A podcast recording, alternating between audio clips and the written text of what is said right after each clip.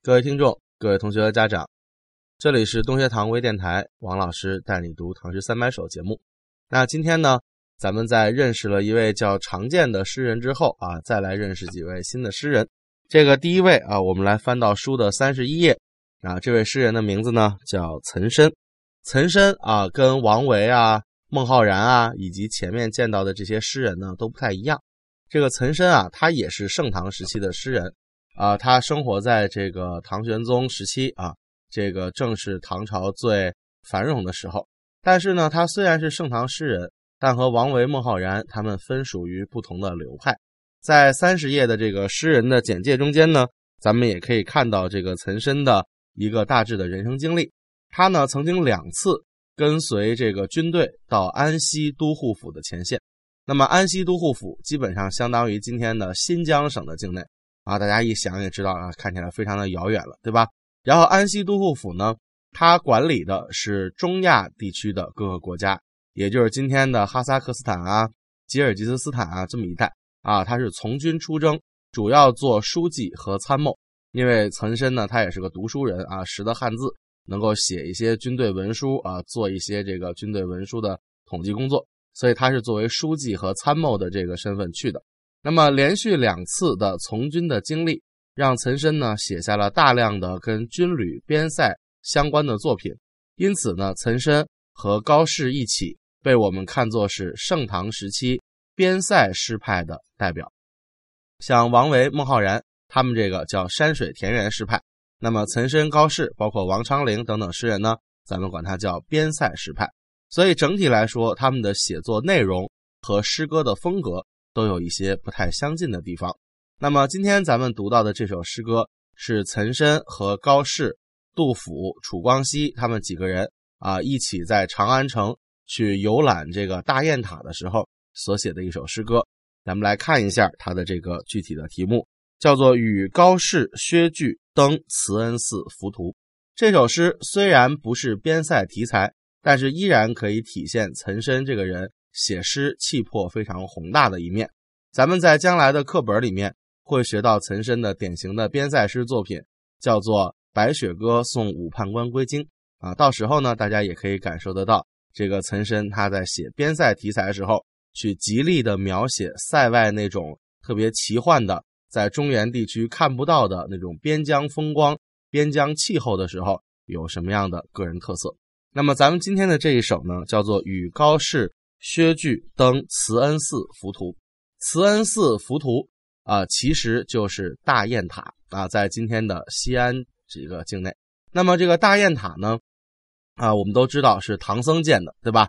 他在去求得真经之后，回到长安来做这个佛经的翻译工作。那么怎么样存放这些佛经呢？他就在长安城已经有的这个慈恩寺里面啊，呃，修了这么一座塔，叫大雁塔。然后把求来的所有的经书就放在这个塔中间。那后来呢，这个大雁塔也就成为了这个长安的一个标志性的一个建筑。那么慈恩寺呢，它的历史要比这个大雁塔再早一点点。这个唐僧啊，回到这个长安城来造这个大雁塔的时候，是唐高宗年间。当时唐太宗李世民已经去世了啊，已经变成高宗了。那么在高宗啊当太子的时候，因为他的生母文德皇后去世了。所以呢，这个高宗啊，就感念这个母亲，怀念死去的母亲，由此啊，就捐钱在这个长安城里面就捐盖了这么一座寺庙。因为是为了纪念母亲的，所以这个寺庙的名字就叫大慈恩寺。慈恩啊，指的就是母亲的养育之恩，对吧？所以叫慈恩寺。所以呢，这个寺是早有的。等到唐僧回来之后，借这个慈恩寺的地方来翻译佛经，所以呢，就在这里面又盖了这个大雁塔。在注解里头，我们也可以看到啊，这个浮屠指的是梵文的宝塔的意思，也可以指佛陀啊，差不多就是指佛塔。那所以呢，咱们要注意啊，这个慈恩寺浮屠其实就是慈恩寺里面的宝塔，也就是大雁塔。那么这个题目里头提到了两个人，一个叫高适，一个叫薛据。实际上和岑参他们三个人一起来玩的还有另外两个人啊，一个是杜甫。一个是楚光熙，那么大家也知道啊，这个杜甫、高适、岑参，他们都是盛唐时期的代表诗人。其实楚光熙啊，他这个人在盛唐时期也是一个相对比较有名的诗人。薛据呢也是，但是他的在历史上的这个影响力呢就不如前四位诗人这么大。然后他们五个人相约一起来这个大雁塔玩，是为什么呢？当时啊，岑参正好处在这个第一次去安西都护府啊结束之后，他呢回到长安城来进行述职的工作，然后呢一边报告自己的工作的成果，一边呢就趁机见一见老朋友。哎，这个时候就约到了高适啊、薛据啊这些人。然后高适呢，我们也知道他之前就跟杜甫认识了，然后呢就邀上了杜甫还有楚光熙啊这几个年纪也相近啊，然后都是写诗的这帮朋友，就一起来游玩了。那游玩的时候啊，登上塔顶之后，看着眼前的这个风光，然后几个人呢都被这个风光给感动了。于是呢，高适先写了一首诗，然后薛据写了第二首。然后岑参、杜甫基本上一起写的，楚光熙也写了一首，所以也就是五大诗人一起来登塔，每个人都有一首诗作。但是呢，传到今天，我们也知道薛据这个人，他的这个历史地位不如其其他四位，于是薛据老师的这首诗呢就失传了。但是现存，我们还可以看到杜甫、高适、岑参、楚光熙的作品。那历史上啊，能够赶上这么多大诗人一起来写同一个题目的诗。本身也是非常难得的一件事情。那么根据古人的评论呢，就是这四首现存的诗歌里面，当然因为杜甫是牛人，对吧？所以杜甫排成第一。那么很多人就议论啊，说杜甫之下第二名就应该是岑参所写的这首诗。当然，岑参这首诗呢也有立意不高明的地方啊，也有自己的缺点。但是为什么能够把它排到仅次于杜甫的第二名？是因为这首诗在写灯塔的景色的时候非常有自己的。个人特色啊，那么我们就来看一下这个灯塔诗的具体的写法。如果详细的来说这个灯塔诗的顺序的话，我们写景的顺序啊，不管是在散文还是在诗歌中，写景顺序都有它自己的条理性。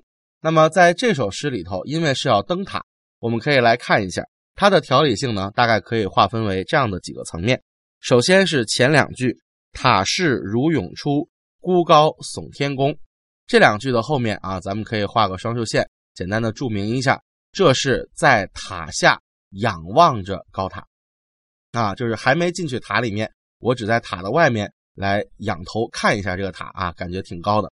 然后从三四两句开始，登临出世界，登道盘虚空，突兀压神州，峥嵘如鬼宫，四角爱白日，七层摩苍穹。